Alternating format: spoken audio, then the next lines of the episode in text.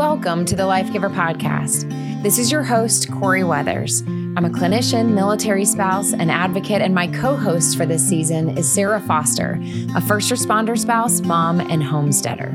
Join us for season seven, where we invite you into honest conversation about life, family, and home. So grab that cup of coffee or head out for a walk. It's time to reconnect with what matters most.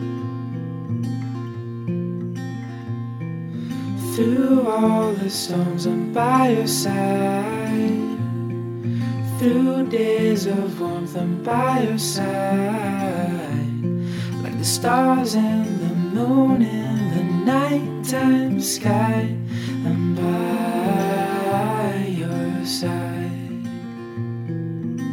Welcome to the Life Giver Podcast. This is your host, Corie Weathers. We are in the season seven called Reconnect, where we're talking about reconnecting with what matters most. We're actually close to wrapping up the season, and I'm so excited to have some very special guests with me um, Jeff and Lori Hawkins.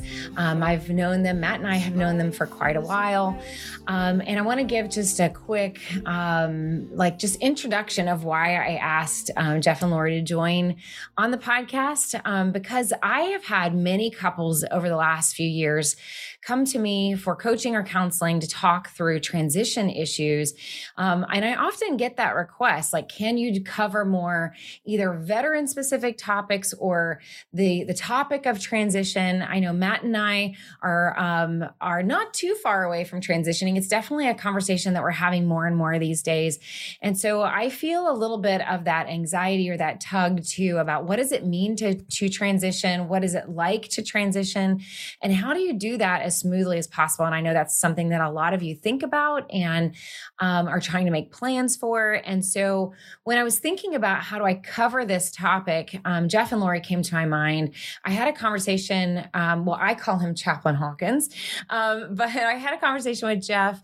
Um, goodness, I think it was maybe a year ago, um, where you shared with me um, a little bit about your transition and what that's been like, and and it was it also involved COVID, you know, time during that, and so um, it just was a phenomenal approach to transitioning. Um, I'm sure there were some ups and downs that you guys will share with us, um, but I just knew you guys were were exactly who I wanted to come on to share your story of transitioning and, and getting some lessons learned. So.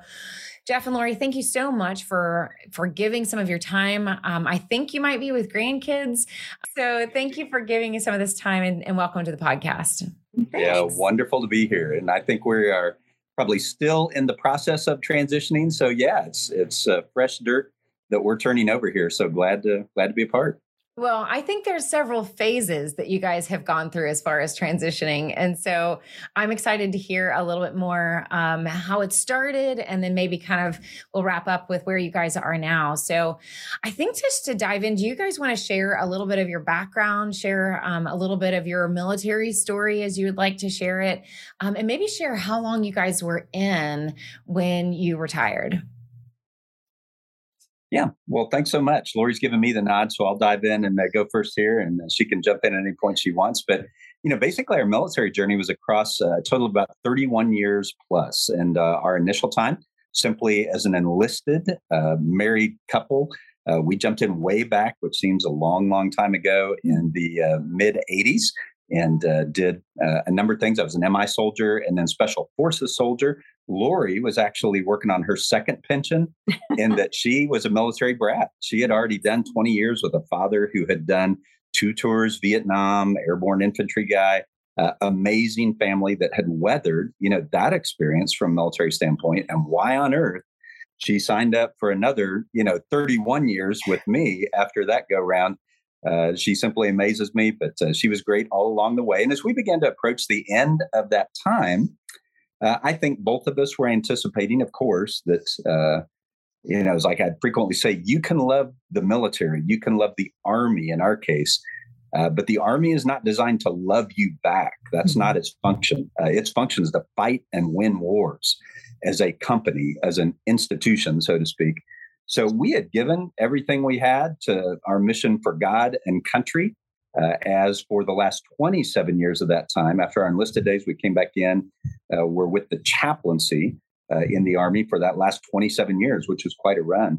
But we both had a sense that, hey, we're nearing the end of this. And I think we were just looking for, um, you know, here's your sign. What What's a sign we begin to seek?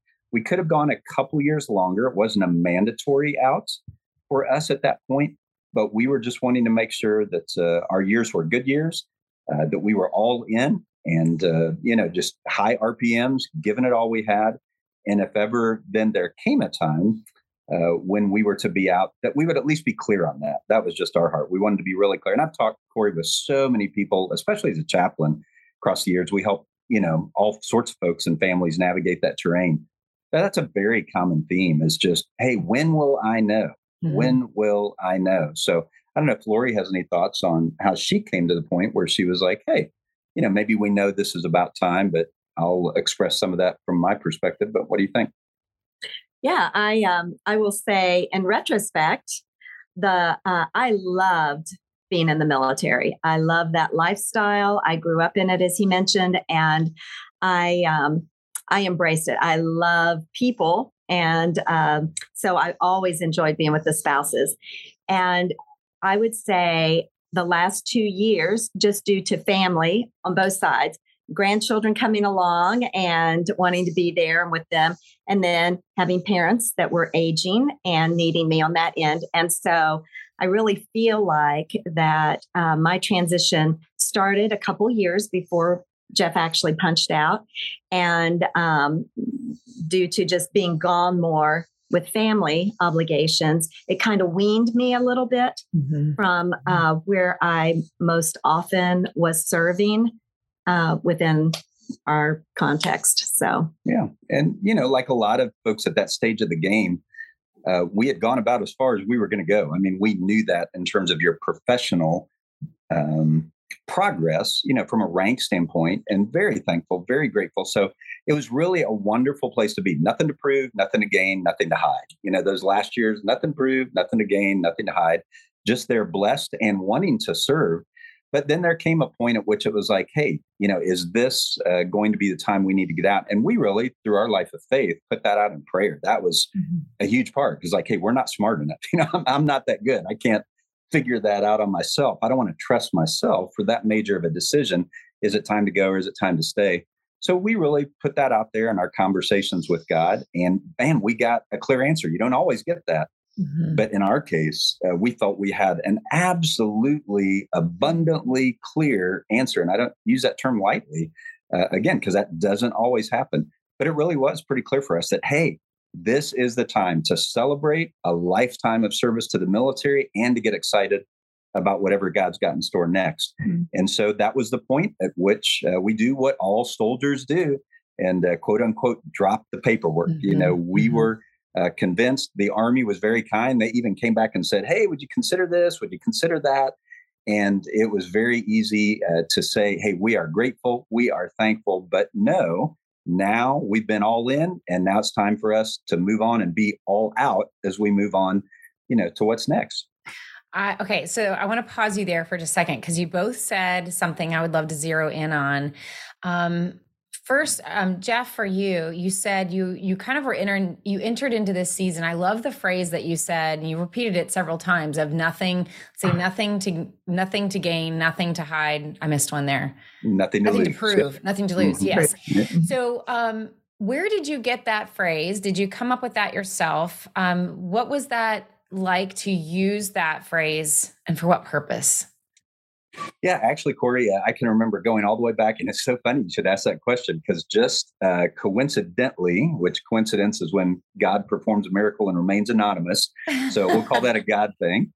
Um, I was looking at a picture taken of me in Thailand in probably 1997 and those words were written on a whiteboard behind me as wow. I was doing an evening service in the jungle uh, in Thailand in some special forces operating base we had uh, there in the middle of Thailand, and uh, that that just struck me. That was an outline for a message that I gave that evening, just kind of an inspirational thought uh, to the Green Berets that were gathered there at that time. I hadn't seen that in goodness, you know, pushing twenty five to thirty years. Uh, but that was very much how we felt um, especially in the senior ranks of the chaplaincy, when you know you've reached kind of the apex of your professional career, you just have this sense of wow, what a gift. You know, I, personally, we never aimed for that, we never stayed for that. So to wind up uh, in a place where you never thought you'd be necessarily professionally, uh, we were just very grateful, and there was nothing to prove, mm-hmm. nothing to gain, you know, and nothing to lose uh, yeah. at that point. So so powerful the way that um, something that we've experienced early on in our life comes full circle and it was it was like a seed that was planted a long time ago that was going to help yeah. you walk through another season so and and what a great way to live i mean for any yeah. of us you know um, and again I, I don't think that's that hasn't always been where i've been but it was a good place to be uh, i think again for us thanks to our place in faith uh, ideally 25, 30 years under your belt with an organization, you know, uh, one as special as the military. Hopefully, you learn a few things along the way. And man, you begin to discover as you approach the end of it, you know, the Army was never mine. Mm-hmm. Uh, you're just honored to be a part of it, man. It was there 246 years before now, you know. we mm-hmm. just celebrated our 247th year a couple days ago for the Army. So you understand, especially toward the end, even more so, that you're just a steward. You just get to mm-hmm. take care of that institution a little bit and hand it back behind uh, to those who are coming, you know, in your jet trail, and they're doing an awesome job themselves and stewarding it. So just a privilege, yeah, and grateful. I think that's a great reminder and a great perspective that I think sometimes um, it's really easy as you near kind of um, the end of your professional career. I, I work with a lot of service members a lot who really battled feeling resentful or disgruntled towards yeah. the end of that career because maybe they're sitting behind a desk and pushing papers and that's not necessarily what they signed up to do and they're just losing some of that spark and that passion and and I think it can be really easy to get into a place of entitlement and a place of anger yes. um, mm-hmm. instead of seeing it like you just said as like being a steward of something. Um, one of our favorite commanders from our first assignment um, at the military ball after a very rough deployment said, "There's going to be a day when you realize the army doesn't love you anymore." And right, I love what right. you said that yeah. it's never meant to do that in the first place, right? Yeah, that's I, I think Corie. Yeah, to your point, um, having enlisted time and having been uh, having done some things other than what I did as a chaplain before I became a chaplain, uh, did help me, I think, to understand ultimately there's nothing wrong with loving the Army. And we've both, you know, done our whole uh, time with the military surrounded by people that love the military and love each other. And that's awesome. That That is great.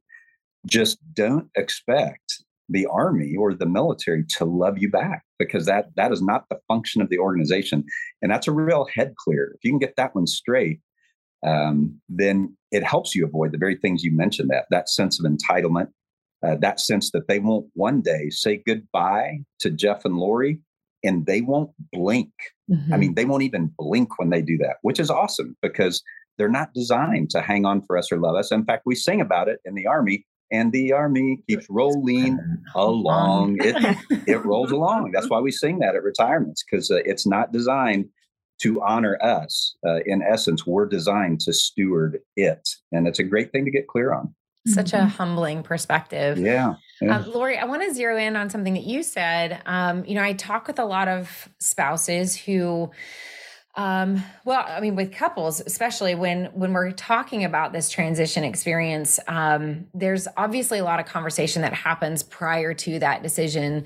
Um, it's almost like this ebb and flow, like this kind of like maybe the spouse is ready before the service member, or maybe the service member is ready before the spouse.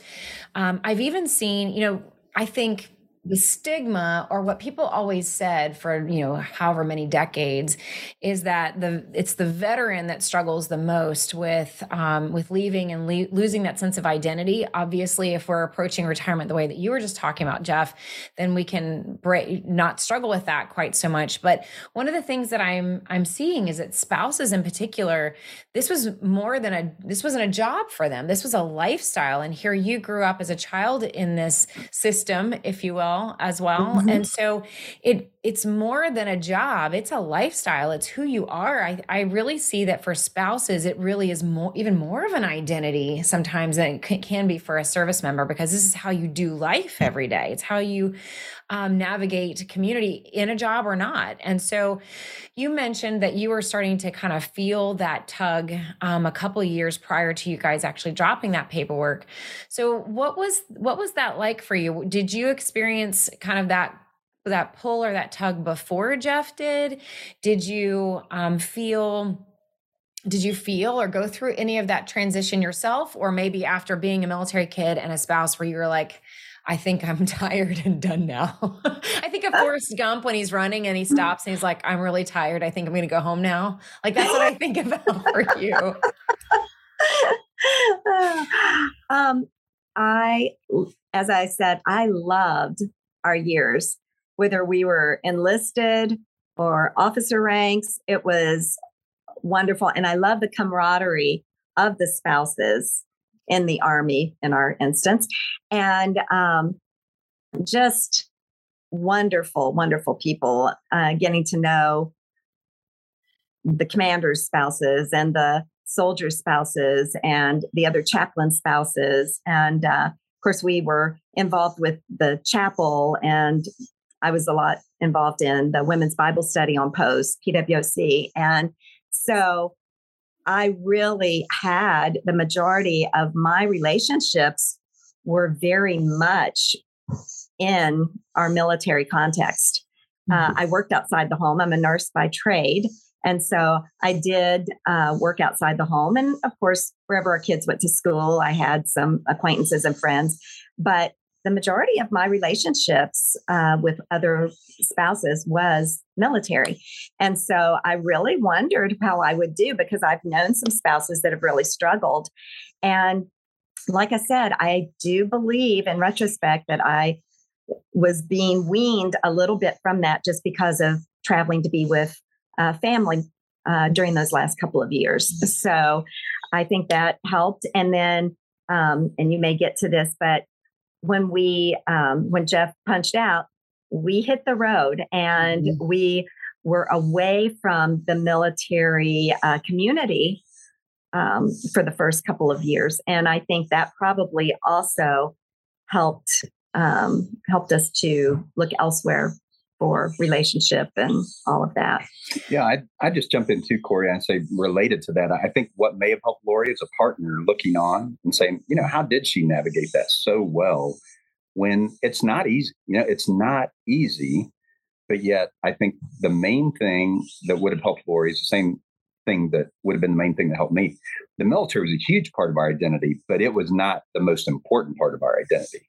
Mm-hmm. And that's key. So if the military and being whatever, whatever, you know, Green Beret, Ranger, you know, chaplain, uh, officer, senior NCO, CSM, you know, whatever, uh, or their wife or husband, you know, um, if that's your main identity, look out. Mm-hmm. You are headed for a train wreck because that chair is going to get kicked out from under you. And again, the Army won't look back. The Army gives those titles and it gives those associations.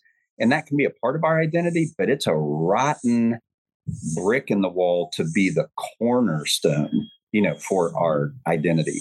So the good news was we had two things at least, if not several, ahead of that identity.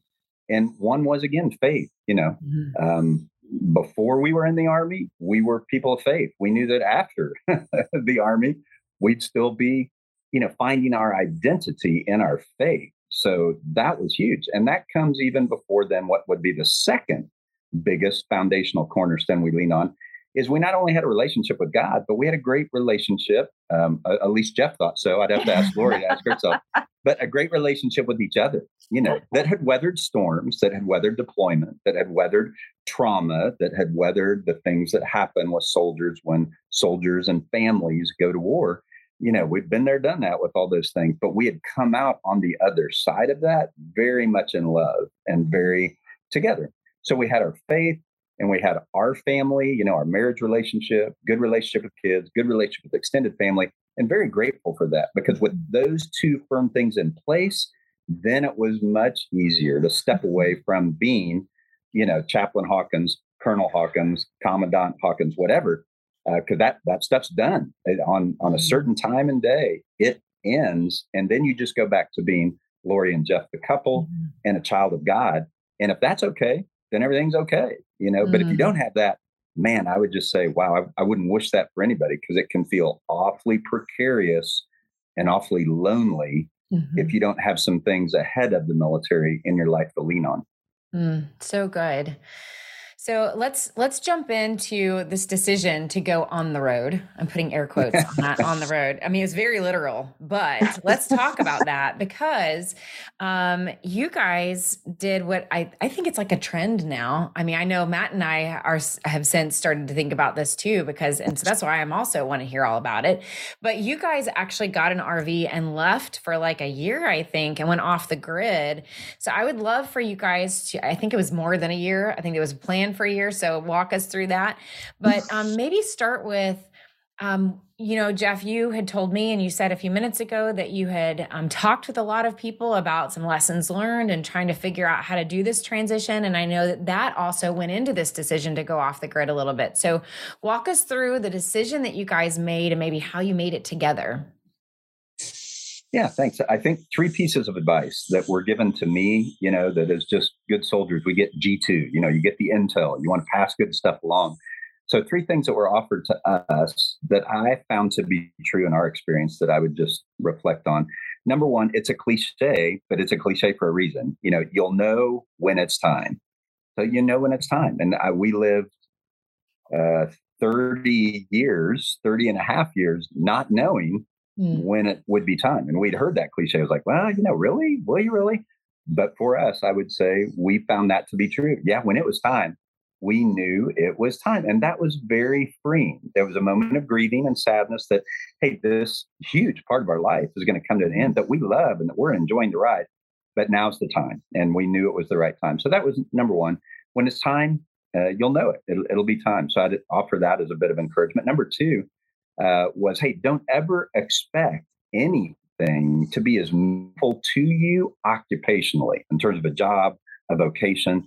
Don't expect anything to be as meaningful to you in your next go round as your entire lifetime and career, mm-hmm. if that's what you've done, uh, or even even if you've had short but intense periods of service, meaning primarily combat, mm-hmm. and the camaraderie and the bonding that that produces just don't expect that going to work for corporation XYZ or, you know, driving for trucking company, you know, ABC, just don't expect that to be anything like filling the void that's left by the deep sense of community, camaraderie, mission, and mm-hmm. accomplishment, pride, honor. You know, that the military is so special because it's unique. It's the mm-hmm. military. And especially when we've been down paths that have to do with life and death, and uh, mm-hmm. perhaps those that have served in that way, and then just supreme sacrifice and um, depravity that is part of any military training that brings folks together in special, you know, cohesion and unit camaraderie. That was the second piece of advice. Hey, go do whatever you feel you're called to do in the next chapter of life. Just don't expect that to be quote unquote as good or like the military especially in regard to the deep relationships or camaraderie. So I would call number two, you know, expectation management. Number one, mm. you'll know it when you know it. Number two, just expectation management. Nothing's probably going to fill that heart like the military did from an occupation standpoint, especially if you've been downrange and had some of those intense bonding uh, experience. And then number three piece of advice just was, hey, when you're there, be all in, and when you're gone, be all out. Mm. And uh, by that meaning, yeah, by that meaning, make a clean break. And I'm not saying that's for everybody, but that was a piece of advice that was passed along to me. And I think we were so all in that for us, it was very helpful to make a clean break and be all out. And one mm. of the ways that I would say that helped me was to separate the position from the person. So, mm. again, for those of us that have done military for a long time, we all leave with a position, whatever that is. Uh, and it's a good one by that point. If you've served all your life, we wind up in great positions, whatever they are. Uh, but when you leave cold turkey, you understand very quickly on day one or two, the position stays with the Army. the person has an identity apart from that and puts together a life after that. So that clean break, you know, was really helpful uh, in that sense. So I'll push the pause button and see if Lori wants to add anything to that in terms of tidbits that you got as we were approaching and how did we know it was time to go and make a break?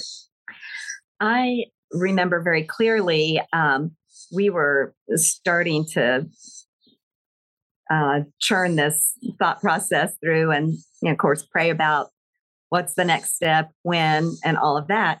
And I very clearly remember a retired senior officer telling Jeff, Jeff, there's going to be people reaching out to you mm. for when, as you're getting ready to retire, you're going to get a lot of opportunities. And I would just really recommend that you just practice the art of deferment was what he called it. Practice the art of deference or deferment, saying, "Well, thank you, but you know, I'll think about that." Point being, we've all seen this. I think we've all seen this that have been mm-hmm. around the military any time or another. Folks get scared when they leave Uncle Sugar, you know, Uncle Sam. When they leave Uncle Sam, they get scared. You know, who's going to take care of me? Where's the paycheck coming from? I got to find my own, you know, housing, and there's no allowance. And you know, it's that big, scary civilian world out there. You know, I have to go. Mm-hmm. We've gotten used to being, in many cases, well taken care of in a very secure system that does look out for us in that way.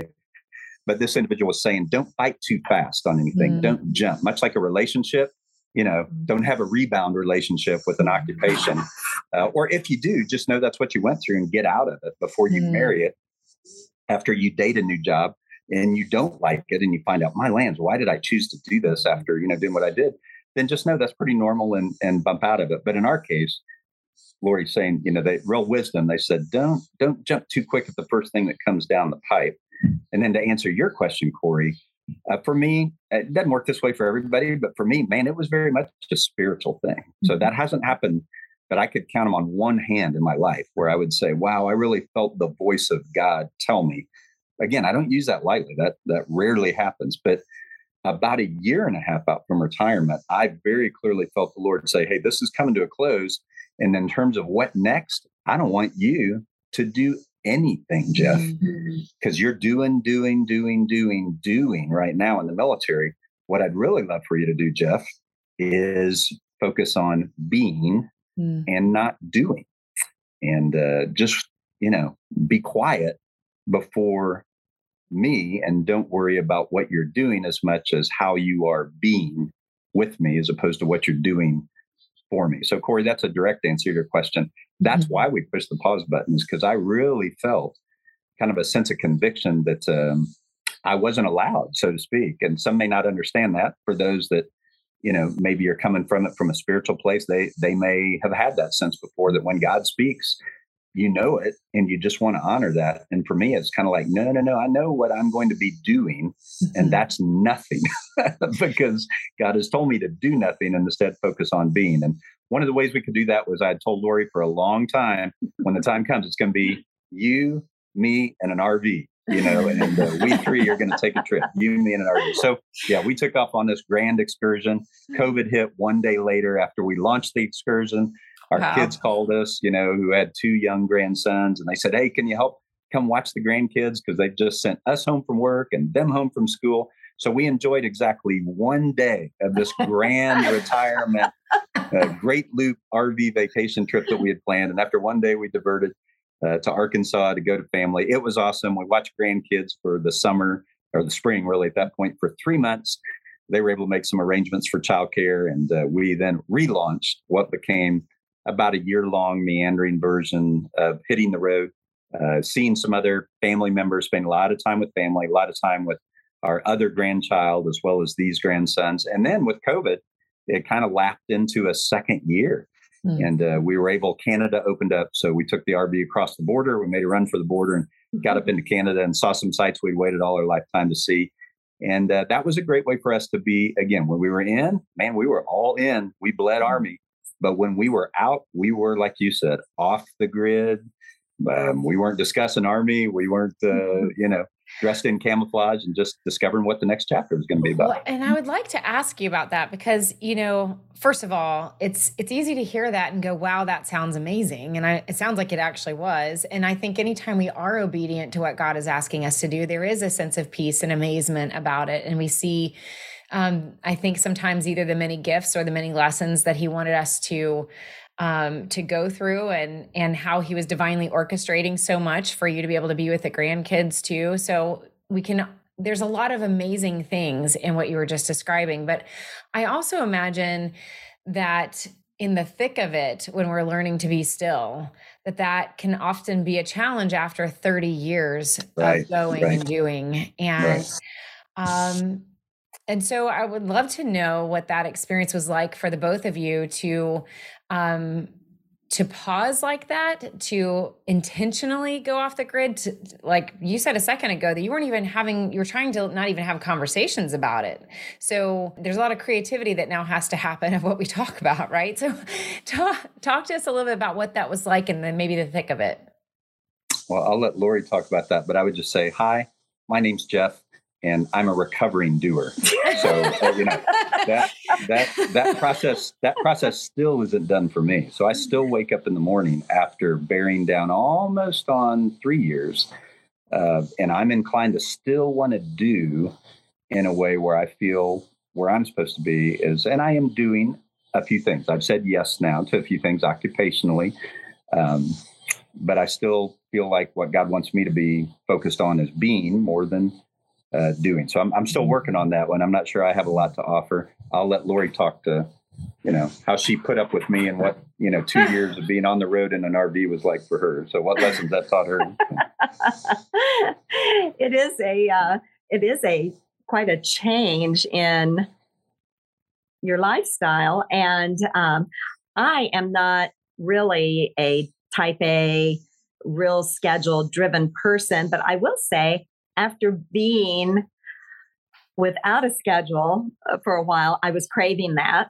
Mm-hmm. And um, and so that was um, one thing is trying to get just my life back into some kind of re- routine. And um, I don't know. I think we both enjoyed the traveling, and I've always loved seeing our nation and all the beautiful things that are out there. You can travel the world, but we've got so much right here in the good old USA uh, mm-hmm. to see and enjoy. Um, so that was very, very fun. The, some of the highlights for me, besides the scenery, was that we got to stop and see people dotted across the U.S. that we've known through the years. That's another gift of the mm-hmm. Army or the mm-hmm. military is that you develop friendships that um, spread out all over, and so you can stop in and see people you know uh, all and, over the place. And we've always believed if you can't abuse your friends, then who can you abuse? You know, so that was you know stopping in and just uh, imposing on friends for just a, a, an evening. That was uh, yeah. you know great fun. I, I would say, uh, in all seriousness, you know, don't buy an RV and don't decide to go spend a year on the road together. Um, you know if your relationship isn't in a pretty solid spot uh, because it'll it'll either draw you closer together or you'll be in divorce court you know before you can uh, go. And and you know seriously again with faith and family being pretty stable and uh, feeling good about those things i'll just say from my perspective there had to be an adjustment. God bless mm-hmm. lori.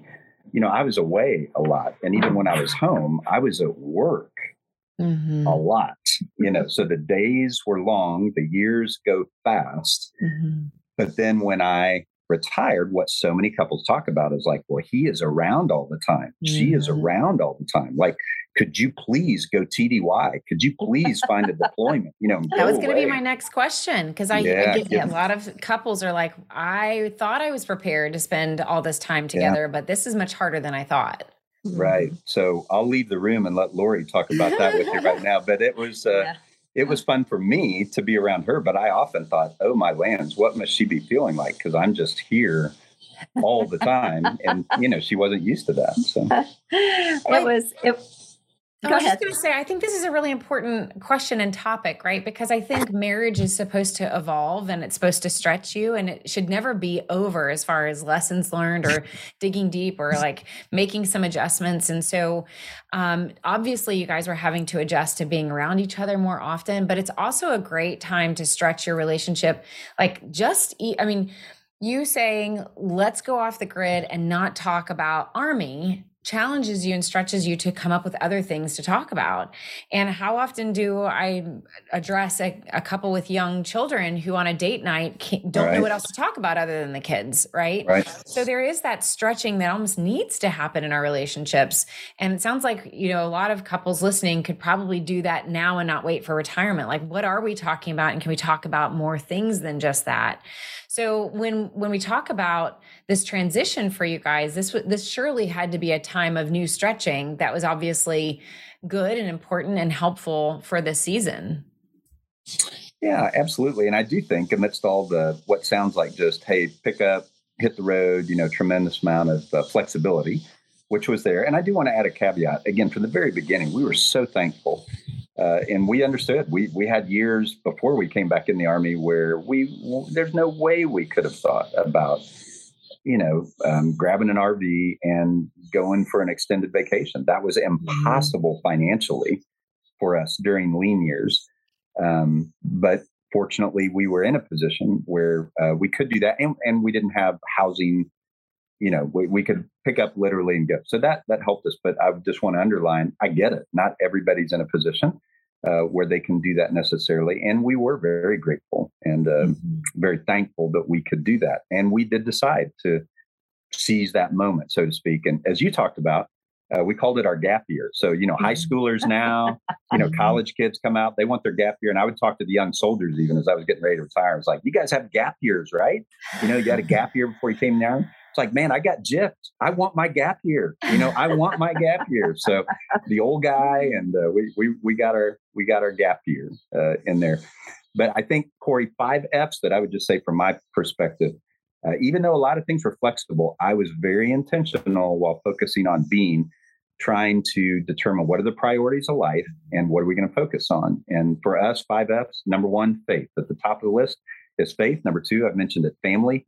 Uh, number three, fitness. It's a great mm-hmm. time to hit the reset button toward what's the sort of life we want for the back half of life, mm-hmm. the next chapter of life, where we are good in all these areas of faith, what we want to maximize with family, how can we be better fit, especially for the soldiers, military folks, being beyond a culture that will hold you accountable. Mm-hmm. Now nobody holds you accountable. Mm-hmm. So are you going to, you know, sit on the couch and eat potato chips all day, which is one of my favorite pastimes? Potato chips, you know, are a beautiful option, but that's not going to get me where I want to go in life. So fitness, and then financially, uh, another F are finances, and looking at that. And then at the bottom of that list, because those were in order, is fun. Hey, a chance mm-hmm. to maximize fun. So mm-hmm. from top to bottom, making faith most important. What are the habits I'm going to develop now? Making family, where, especially being military, all of us having been gone a lot, not present a lot, mm-hmm. have done the best we could with the time we had, but now we have more time. So, where are we going to prioritize family? Where am I going to prioritize fitness, finances, and fun? Uh, there's been a lot of thought and continues to be a lot of thought on setting up the right rituals, the right routine, the right habits to get the sort of life you want in the back half that uh, we had some help with with the military in the front half. Well, and I, I would actually, oh, go ahead, Lori, go ahead. I was just going to say, um, I hadn't really thought about it, but some of the things that we found ourselves discussing as we're tooling across the United States were some of the same things you you talk about when you're first married. Mm. Where are we going to live? How mm. much time are we going to spend with each of the kids or the family? You know, mm. and um, just what do we want in a church home or you mm-hmm. know um, relationships and and community. how are we, we community yeah, be part of a town a community yeah. which is something you don't get when you're active duty military you're bouncing around and yeah what would it look like for us to be part of a community to be a good citizen you know and take all this good stuff the military gave us and pour into a community but yeah like she was saying a great reset button mm-hmm. like to get a start again the 2nd mm-hmm. half you know so we sold our home we really pulled up stakes. well, and I, I, before I have you guys transition to uh, maybe how you started to make those decisions, like where you actually started to decide to settle down a little bit. Um, I'd love to ask really quickly. I know you, when you went off the grid, you made some effort to get off social media, I believe. Um, so is is that true? And what was that like? Well, I would say for me, social media, uh, because I'm I'm an introvert actually, so I don't I don't really need the stimulation in many ways of social media. Uh, but in my occupation, vocation, and calling uh, with the military, especially as the assignments, you know, rolled around more senior ones, uh, it was just part of doing a good job. You know, for the mm-hmm. military was to have ideally uh, a strong social media presence. It's just what mm-hmm. you see commands do and good staff elements do. So yeah, there have been years of just feeding the machine of social media and, and trying to show the right values, heralding celebrations over people and just great relationships. Um, I had gotten used to feeding that machine, needing to do that, um, and getting feedback from that machine, mm-hmm. you know, too. Mm-hmm. So that, you know, that was a stroke, I would say, a lot of friends, you know, a lot mm-hmm. of followers, so to speak. Um, but I would say it was a little bit easier for me to walk away from that because down deep, I don't have a strong thirst or need for that. Mm-hmm. Um, so we did go off, and, and for me, that was simply the case that that was a little bit easier uh, to punch out mm-hmm. um, on that. And Corie, I got to tell you, I mean, I, I, think to remind all of us that we aren't our social media presence and mm-hmm. we aren't our social media platform. Mm-hmm. It was just so freeing to not have to mm-hmm. feed that monster mm-hmm. and to not worry about keeping up with it as well, which is always the backside of feeding it. You're always watching it too. Mm-hmm. And uh, yeah, I've probably only recently even begun uh, to use social media more daily or look at it. I should say, I don't look at it. And I'm not even sure I like that, quite honestly, mm-hmm. relative to where I was, say, a year or two ago, not doing much at all with that. So that's just me. I'll let Lori speak for her on that one. Yeah, I would say the only thing that I primarily do is check in on on you know friends and all that mm-hmm. a couple times a week. I've never been a real heavy duty Facebooker or anything like that, so mm-hmm. it wasn't a huge you know um, sacrifice on my part to back off of that but um and then of course a lot of the places we were we didn't have a good signal so yeah. it wouldn't have done yeah it wouldn't have yeah. mattered but um but yeah i well, one of the things that I'm hearing too, and I don't want to put words in your mouth, but um, Jeff, you were almost describing it almost as if it was like part of the season that was closing. That that was it was, and I think that's an interesting way to look at social media because so many people do use it for work or use it for if you're an entrepreneur or mm-hmm. all kinds of reasons that we we go into it but I like kind of the idea that it's something that you can address seasonally if you want to. Like this was something that was part of my life for a season, and that right. you can have another season where it's less so, or taking a break for from it. I think is an easier way to see things than I have to stop and I have to get off like cold turkey and never come back. Right. Like it, right. it really could be at the close of a season and, and be part of that transition, which I really liked that. Um, so I'd love to kind of get into I mean, I know I think COVID delayed things a little bit for you guys as far and the housing market went up like crazy. And so I know this um, year of being in an RV, I think I heard was extended a little bit, maybe more than you intended. But I know a lot of couples um, tell me or they go through this process where they stress a lot about where to settle. Um, should they settle around family? Should they settle around kids? Should they settle around a job? Should they settle around a, uh, a, a military um, post where they feel they're back with their family or they're back with their tribe or whatever and where they're most comfortable. So there's all this stress about where do I settle? And then inevitably, about three years in, which is about time for a PCS, they start uprooting and go, you know what? I think that this was not exactly the place we want to go. We need to adjust and think again. Um, so I, it's very common from from my perspective for people to settle in or try to settle in and then still move yeah. and adjust that um, that location again. So walk us through what your experience was trying to decide that and figure it out. Yeah, I think. Um, you know what is it experts many counselors would say you know when facing a major change in your life uh, of which leaving the military, especially for those who retire after 20 to 30 years or more, you know, that's a major change. A lot of things are going on there. The experts would say, whatever you do, you know, don't make another major change on top of your major change. Well, you know, we kind of got to laugh as military folks because, of course, what happens? Yeah. You make that major change of retirement, and the first thing is the military staring you in the face saying, "Well, where do you want to move to?" Which yeah. is among the top five major changes you can make emotionally and financially is the move of your home. So we're kind of in this Hurt Locker, if you will. When you're a military retiree, if you're up against a major emotional, psychological, vocational change, and guess what? You're going to get a throw in the whole change of you know a house, a community, et cetera. Probably Well, if you want that, you know. Not to mention, I think there's also pressure if the military is going to move you and it's the last Yeah. time you have that kind of support. Clock's ticking. That's right. Clock's ticking. And uh, for anybody listening that wants to know, the uh, data was at least a couple of years ago. You know, you can extend that ability to move for five years. But a lesson we learned the hard way was you only have a year of storage of items, which we Mm. misunderstood that even as closely as we were tracking certain things. And we thought we could extend local storage of our items because we had bought the RV. We put everything then eventually in storage only to find out that after the first year, that is not a possibility, that they will Mm. not store things for you. You, Although you they will- the payment. They will it. move you. So, anyway, that was like, uh, hey, you roll with the punches. Like, okay, well, that's a financial impact we, you know, hadn't necessarily thought about.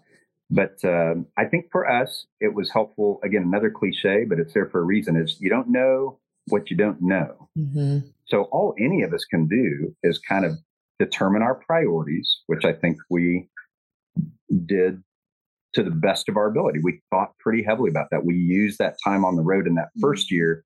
You know, who do we want to be? What are our values? And then how will the rest of our life reflect that?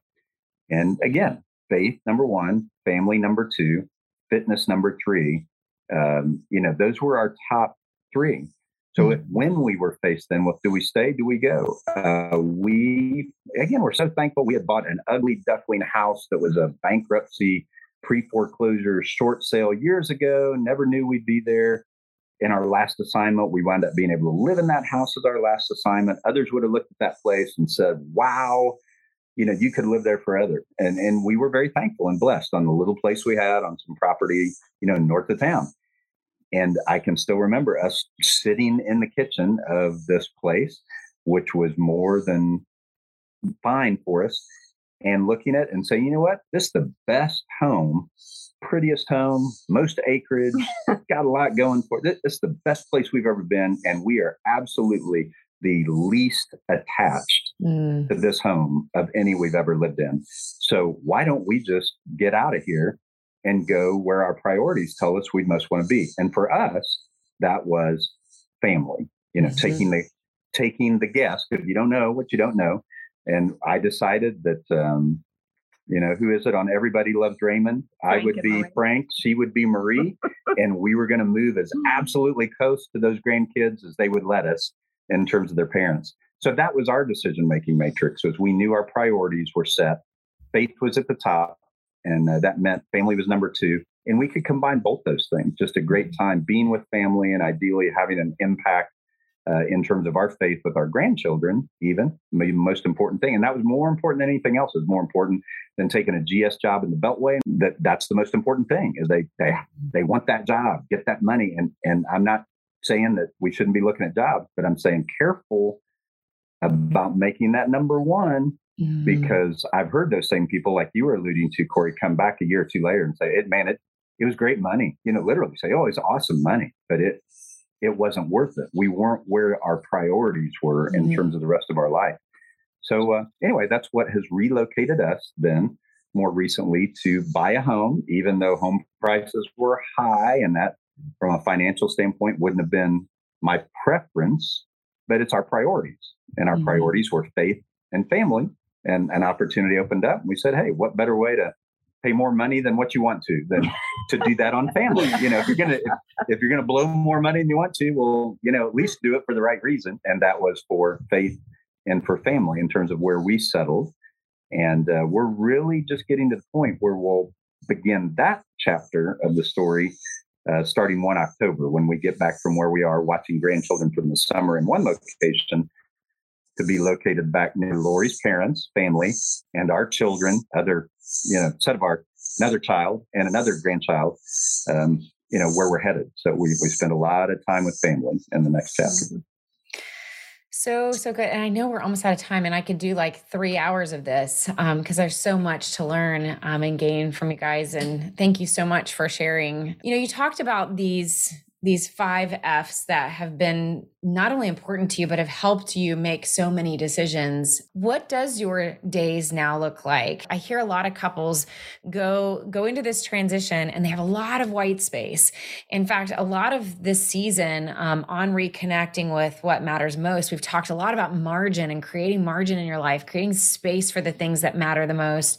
And and sometimes we the first thing we think to do is just clear out a bunch of space but there can be a lot of anxiety if you don't fill that space with good things that are quality that align with your values and and at the end of the day make you well on some and you have maybe more white space than you used to have um, how do, have you guys learned to organize your day in such a way um, to have, make sure it has meaning, that it you're addressing all of these things that are really important to you, um, and also giving yourself permission to actually rest um, and recover. So, what what have your days been like as you've sorted through that? You take that one? oh, um, as I mentioned, it seems like the busier you are, the more organized you are. At least that's true for me. And so I found myself kind of just waffling for quite a while because I didn't have a set schedule. I didn't have hard hard points of things during the day that I needed to to meet. Um, but one of the things that's helped me get organized is while we spend summers with the grandsons out here, um, just kind of we organize their day to give them um, some schedule, and that has helped me as mm-hmm. well. Mm-hmm. And uh, it's so funny.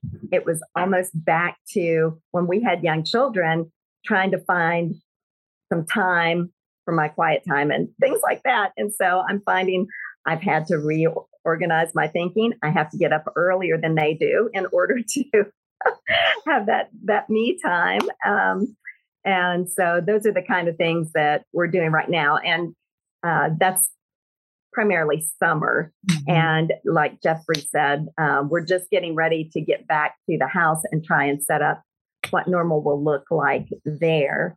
But um, yeah, I, I would think, yeah, our situation uh, fundamentally, folks probably find themselves in one of two situations at military retirement. Uh, some, again, are blessed enough to not have to sweat it in terms of going into full time employment immediately. So that that's a whole set of questions and options that, in some ways, is harder.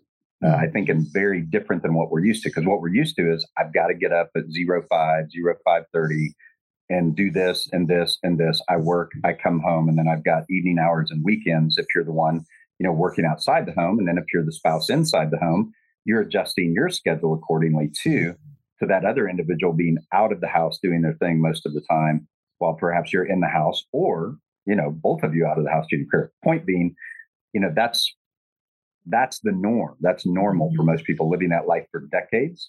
Uh, then the other set of people are ones who retire and uh, are able to be financially free enough to maybe not work full time in our case, again, we're just very grateful, thankful. Um, we don't have to work, so we can volunteer. So what I do now is really more volunteer based work, uh, and it's you know it takes time and significant, mm-hmm. but it's not bringing in big bucks, so to mm-hmm. speak. Hence, I'm not tied to uh, I have to be up at zero five to be in at the office by seven thirty or eight, so to speak.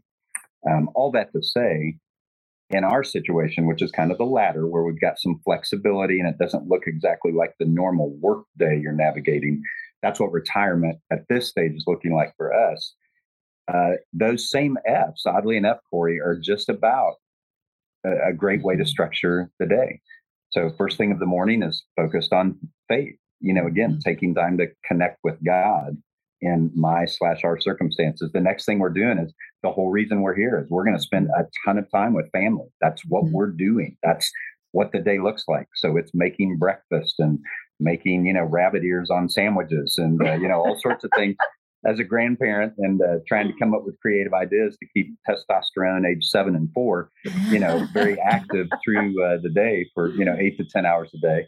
But along with that family time, then we're pushing off and man, we're pedaling the bikes and we're running the scooters and I'm running alongside of them to work it out where I blend my fitness with their schedule of getting out in the morning, you know, and, and so we just build it in, but it's about faith, it's about family, it's about fitness, and then even finances, quite honestly. If I'm not working and making significant income, I would say, on top of retirement, there are some questions we've had to ask ourselves. Hey, we, we may need to restructure our finances better mm-hmm. so that it makes that possible. Otherwise, Jeff may be going back to work, you know, if we need to have more. So even finances come into play. And that's been a focus for us. And then again, the trailing thing is it's a great time to be able to make sure we have a little bit more fun, you know, in our life than we've had. So we're probably more intentional on including fun, meaning a trip here, a trip there, getting to do something we've been putting off for decades or whatever.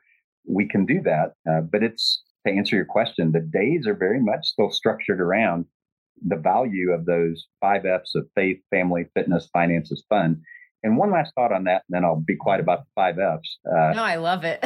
is uh, for me, that was very helpful in thinking about it. You peel them off in reverse. So the question to ask is, what things in life can I lose? Well, one of the first things that you can lose in life is fun. Either you don't have the money to be doing things, the time to be doing things. The military puts you away and on deployment, and that's not going to be fun for the next year, you know, or whatever.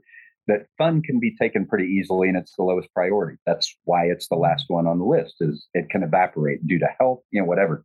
Mm-hmm. So that's why that's, that's finances.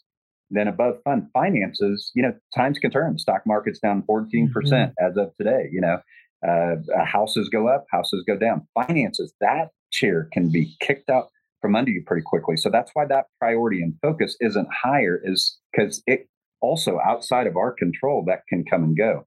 But we begin to have more control over as you go up the ladder of F's. You know, fitness. I, I can begin to control my fitness and try and preserve that as long as I can. On the other hand, we just were with people in the last two weeks visiting who that's been stolen from them. Mm. He was enjoying things and now it's stage four cancer diagnosed mm. in a relatively young couple that can be taken from you. So don't make that number one and do mm-hmm. everything about fitness. So there's family above that. We'll always have family. The people that will be holding my hand in the last moments will likely not be coworkers, mm-hmm. Good as they were, wonderful relationships that they were. It'll be a beautiful wife, children, mm-hmm. you know, mm-hmm. family members. So man, I better counterweight my effort you know, there even with my day, my days now. But that's why we spend time with grandchildren, why we spend time with kids that still want to hang around us, fortunately, you know, in, in their 30s and things. And then, of course, even family can be taken. You know, mm-hmm. it's not mm-hmm. pretty to think about. But those of us in the military know we face life and death stuff. And uh, fun can be taken, finances can be taken, fitness can slip away, and even family, you know, can be stripped from us.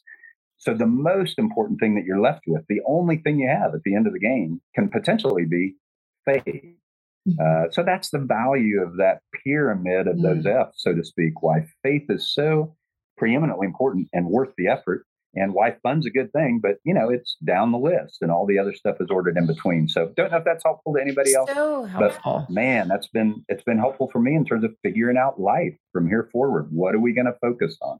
So helpful. And I love how intentional it is. And I love all the examples of how you guys practically applied it at, at various stages of all of this.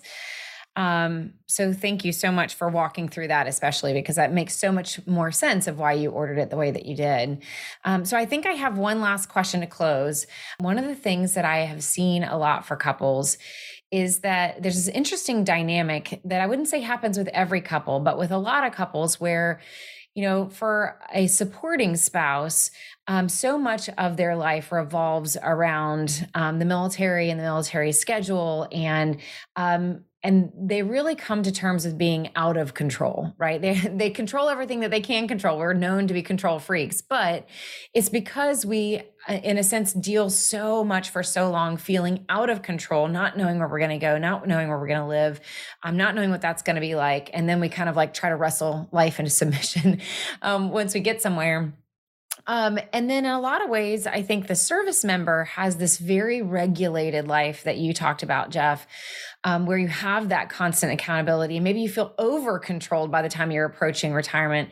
And so, what's interesting is we go into this um, new transition where a spouse oftentimes is desperate for control and choices and to like have a say so and and really have control for the first time maybe in a long time.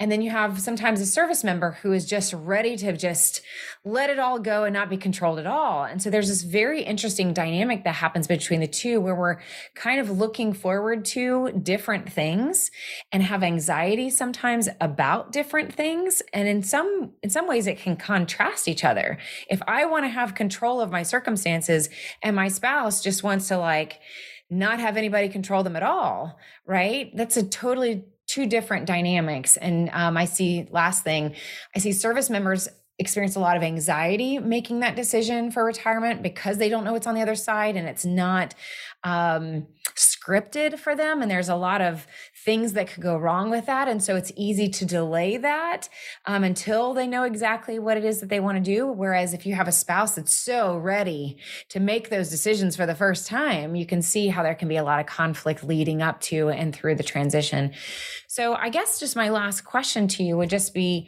what would you say to encourage that couple out there that might be going through that right now that might um, really be stressed and anxious about this process and really want to get it right. Um, and hopefully cross that finish line with a marriage that's intact and um, a, a, and centered on some of the values that you guys just described and just modeled. So, what would you say to encourage some of those couples out there? I guess um, I would say start dialoguing about it before you get to that last day of active duty. And um, hopefully, if your marriage is still intact and uh, you can communicate with each other, just uh, be able to verbalize what your expectations are. Mm-hmm. Um, for me, as I said, I was a nurse, but um, I know there are many spouses who work outside the home that are more career minded than I am and probably look forward to a place they can really plant roots and grow their career path. Um, because typically, most people in the Army, even when you retire, you're still young, young enough to continue your career path if you want to. So I think probably getting a feel for that, that you can communicate that on and one of my desires after moving around as much as we have is to find a, a church, a community uh, of people um, to be that family that the military was. Mm-hmm. And so I'm looking forward to being able to set some roots for more the relational aspect mm-hmm. of it. Um, but I would say just start your conversation early mm-hmm. so that you're both know what the other one is looking for and um, won't have unmet expectations. Yeah. So. Yeah, I'd, I'd tag team to the degree that, you know, great relationships are always made of the other person looking to lean in toward the other one and uh, without sacrificing your own needs in the process. Mm-hmm. So I was looking forward to, yeah, you, me, and an RV doing nothing and hitting the road and unscripted at the same time, she was probably most hungry not for that, but to settle in a community to grow deep roots mm. and be mm. super stable and begin mm. that journey. So, you know, we lived exactly what you were describing. I was going to tease and say, you know, we have no idea what you're talking about, Corie, because that, that was exactly uh, the navigation of very different needs. But I will say, um, she was very good at leaning in, saying, let's do it. And, you know, now's the time to do that and she uh, fanned the flames of my dream at that point in the relationship and in the journey in the same way that I'm very sensitive to, I get the privilege after she's followed me around to 25 addresses and 31 years and done what the Army, you know, asked her to do again. That man, I want nothing more than for her to find that community where she mm-hmm. wants to be a part and we can do that together. So I'm looking for that for her too, the same way that she was all in and excited, you know, to take the crazy journey uh, of a year or two. And last thought, you know, you asked us, hey, what words of encouragement would I give? One would be hey, uh, embrace it as an adventure and don't be scared of it as a threat. It, it's not a mm-hmm. threat. I mean, we are blessed. You are mm-hmm. blessed if you're on the cusp of retirement. Hardly anybody gets pensions anymore. If you've done the military thing, whether it's small or whether it's large, you're going to have some help in the next phase of life that most people don't get. You have given greatly to get that. So thanks for your service and enjoy the benefit that comes from all the sacrifice that you've enjoyed. And the military has been all about adventures. This is just one more adventure, man. It's not a threat. It's just another adventure. Point number one. Point number two, you've been well trained for it. Just do mm. all the things the military taught you to do, you know, uh, buckle down, engage in discipline, live by values that you've been taught. You know, show up early, stay late, give it all you got, and things will work out in the next phase, no matter what. And then the third thing would simply be, but whatever you do, do it according to very clear values mm-hmm. that you've identified. The Army helped you do that when you were in the Army. They gave you a dog tag that had the values on it, like the other military services do as well. And uh, this is a chance where you don't have to live by those values, although they may serve you very well. But the question would be, what are our values as we go forward here? And then are we building a life that reflects those values? And for us, that was again faith, family, fitness, finances, fun, and then work or whatever we do with our day job and vocation. That comes in after all those things, after we've intended to live by our values. Thank you guys so, so much for your time and your investment. And thank you for investing in the military community. Matt and I, um, we love you guys so much, and we're thankful for how you have been such a model couple for us. We talk about you all the time of how do we finish well the way the Hawkins did. And um, we're just so thankful for you. So thank you so much for coming on. Thank you for listening to the Life Giver podcast. We keep things pretty simple around here and don't include sponsors so that you can get our focused attention. So please subscribe, leave us a quick review, or share it with other service families you know. If you would like more information or want to connect, you can find out more by going to CorieWeathers.com or life-giver.org for tons of content and resources and encouraging you to create more margin in your life as well.